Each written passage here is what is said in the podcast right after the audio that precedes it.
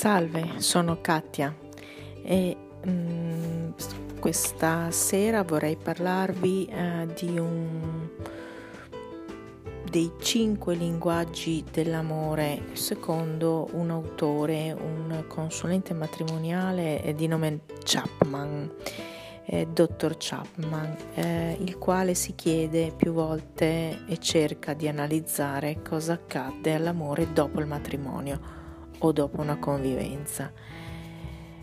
Ehm, Dottor Chapman ehm, ritiene che eh, dobbiamo essere disponibili a imparare il linguaggio d'amore principale del nostro coniuge se vogliamo comunicare amore in modo efficace.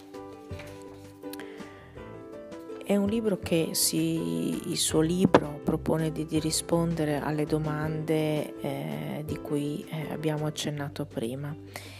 E, ehm, nell'ambito delle lingue vi sono per esempio alcuni gruppi principali, ci sono il giapponese, il cinese, lo spagnolo, l'inglese, il portoghese, il francese, l'italiano. La maggior parte di noi crescendo apprende una lingua parlata dai suoi genitori e dai fratelli, che diventa poi la lingua madre. In seguito possiamo imparare altre lingue, ma in questo è necessario eh, compiere degli sforzi per farlo. Queste per noi diventano le seconde lingue. Ci troviamo però più a nostro agio ne, esprimendoci nella nostra lingua madre. Ecco che eh, questo concetto può essere applicato anche all'amore. Nell'ambito dell'amore, secondo Dr. Chapman, accade qualcosa di simile. Tra il nostro linguaggio d'amore emozionale e quello del nostro coniuge o partner o compagno può esserci la stessa differenza che esiste tra il cinese e l'inglese. E quindi per quanto noi ci sforziamo di esprimere il nostro amore in italiano, e se il nostro partner comprende solo il cinese, non imparerete ad amarvi. Ecco che eh, l'elemento focale è, è proprio questo, mm, il linguaggio emozionale Ognuno sviluppa eh, fin dall'infanzia un modello emozionale unico. E esistono dei bambini che per esempio sviluppano una scarsa autostima mentre altri fin da piccoli acquisiscono un concetto adeguato di sé. Alcuni bambini elaborano un senso di sicurezza, altri invece si sentono apprezzati. Ecco, così eh, tenere alto eh, il livello dell'amore eh, può essere fatto e può essere raggiunto attraverso il linguaggio d'amore principale del nostro partner.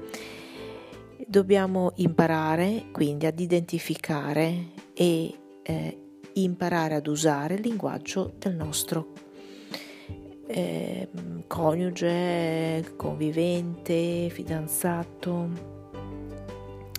Questo particolarmente dopo l'inizio di una vita insieme e questo soprattutto dopo eh, finito il periodo dell'amore, dell'innamoramento, quando successivamente a quella fase che chiam detta di innamoramento subentra l'amore vero e proprio eh, a questo punto, se dopo l'innamoramento non riusciremo a parlarci e a capire, eh, imparare e utilizzare il linguaggio d'amore dell'altro, sia esso uomo, sia esso, sia essa donna, la, il rapporto eh, coniugale o meno, o comunque mm, un rapporto d'amore sarà destinato a fallire. È una cosa sembra banale, però mm, è, fondamentale. Bisogna eh, quindi tenere alto questo eh, valore dell'amore. Eh, un altro un altro elemento importante da tenere presenti è che nel cuore dell'esistenza di ogni persona vi è il desiderio di essere accolti e amati da un altro. Il rapporto di coppia è finalizzato a soddisfare questo bisogno di intimità e di amore. Non stiamo parlando di eh, rapporti fugaci, di rapporti così occasionali, eh, ma della scelta reciproca di avere un compagno o una compagna di vita al nostro fianco, ehm, che va al di là di questa richiesta e ricerca effimera. E il dottor Chapman, per capire, per farci capire meglio, eh, fa riferimento ad una metafora. Una metafora applicata spesso ai bambini. Eh, una, la metafora dice che in ogni bambino esiste un serbatoio emozionale che richiede di essere riempito d'amore, quindi focalizziamoci su questa immagine. Quando un bambino si sente veramente amato, vivrà un'esperienza di normale sviluppo, ma quando il serbatoio di amore è vuoto, il bambino avrà un comportamento non corretto. La maggior parte dei comportamenti non corretti dei bambini è motivata proprio dalla carenza in determinati serbito- serbatoi d'amore. Ecco che eh, può essere applicato questo concetto per analogia anche alle persone. Il serbatoio d'amore di eh, una ragazza che lui ha incontrato anni fa e che chiamerà Ashley era vuoto da molti anni. Sua madre, sua madre e suo patrigno pensavano a soddisfare le sue necessità materiali ma non avevano compreso la grande battaglia emozionale che tormentava il suo intimo. Di certo volevano bene ad Ashley e pensavano che la ragazza comprendesse il loro amore. Solo quando era troppo tardi si scoprirono che non si erano serviti del linguaggio d'amore principale di Ashley. La necessità emozionale di amore, tuttavia, non è un fenomeno tipico solo dell'infanzia. Secondo il dottor Chapman permane anche nell'età adulta e soprattutto nel matrimonio, nella convivenza. L'esperienza dell'innamoramento soddisferà temporaneamente questa necessità, ma l'innamoramento sappiamo è di breve durata e di durata limitata e prevedibile. Una volta che siamo scesi dalle vette dell'innamoramento, la, la necessità emozionale di amore riemergerà, fa parte della nostra natura. E quindi senti il bisogno di sentirci amati dal proprio coniuge è al centro della vita matrimoniale o coniugale o altro. E, ehm,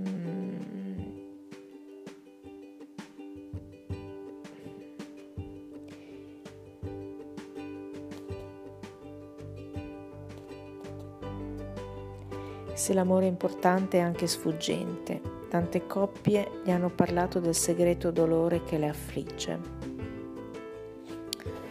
Sono andate da lui perché nell'intimo eh, il loro rapporto era diventato intollerabile. E mm, ha capito dalle, parlando con loro che eh, il loro serbatoio da moto emozionale si era svuotato e i comportamenti negativi, la tendenza ad allontanarsi, le parole aspre, lo spirito di critica che possono essere motivati dal serbatoio d'amore vuoto sono più che plausibili. Se troviamo il modo di riempire quel serbatoio, il matrimonio potrebbe e la convivenza potrebbe continuare.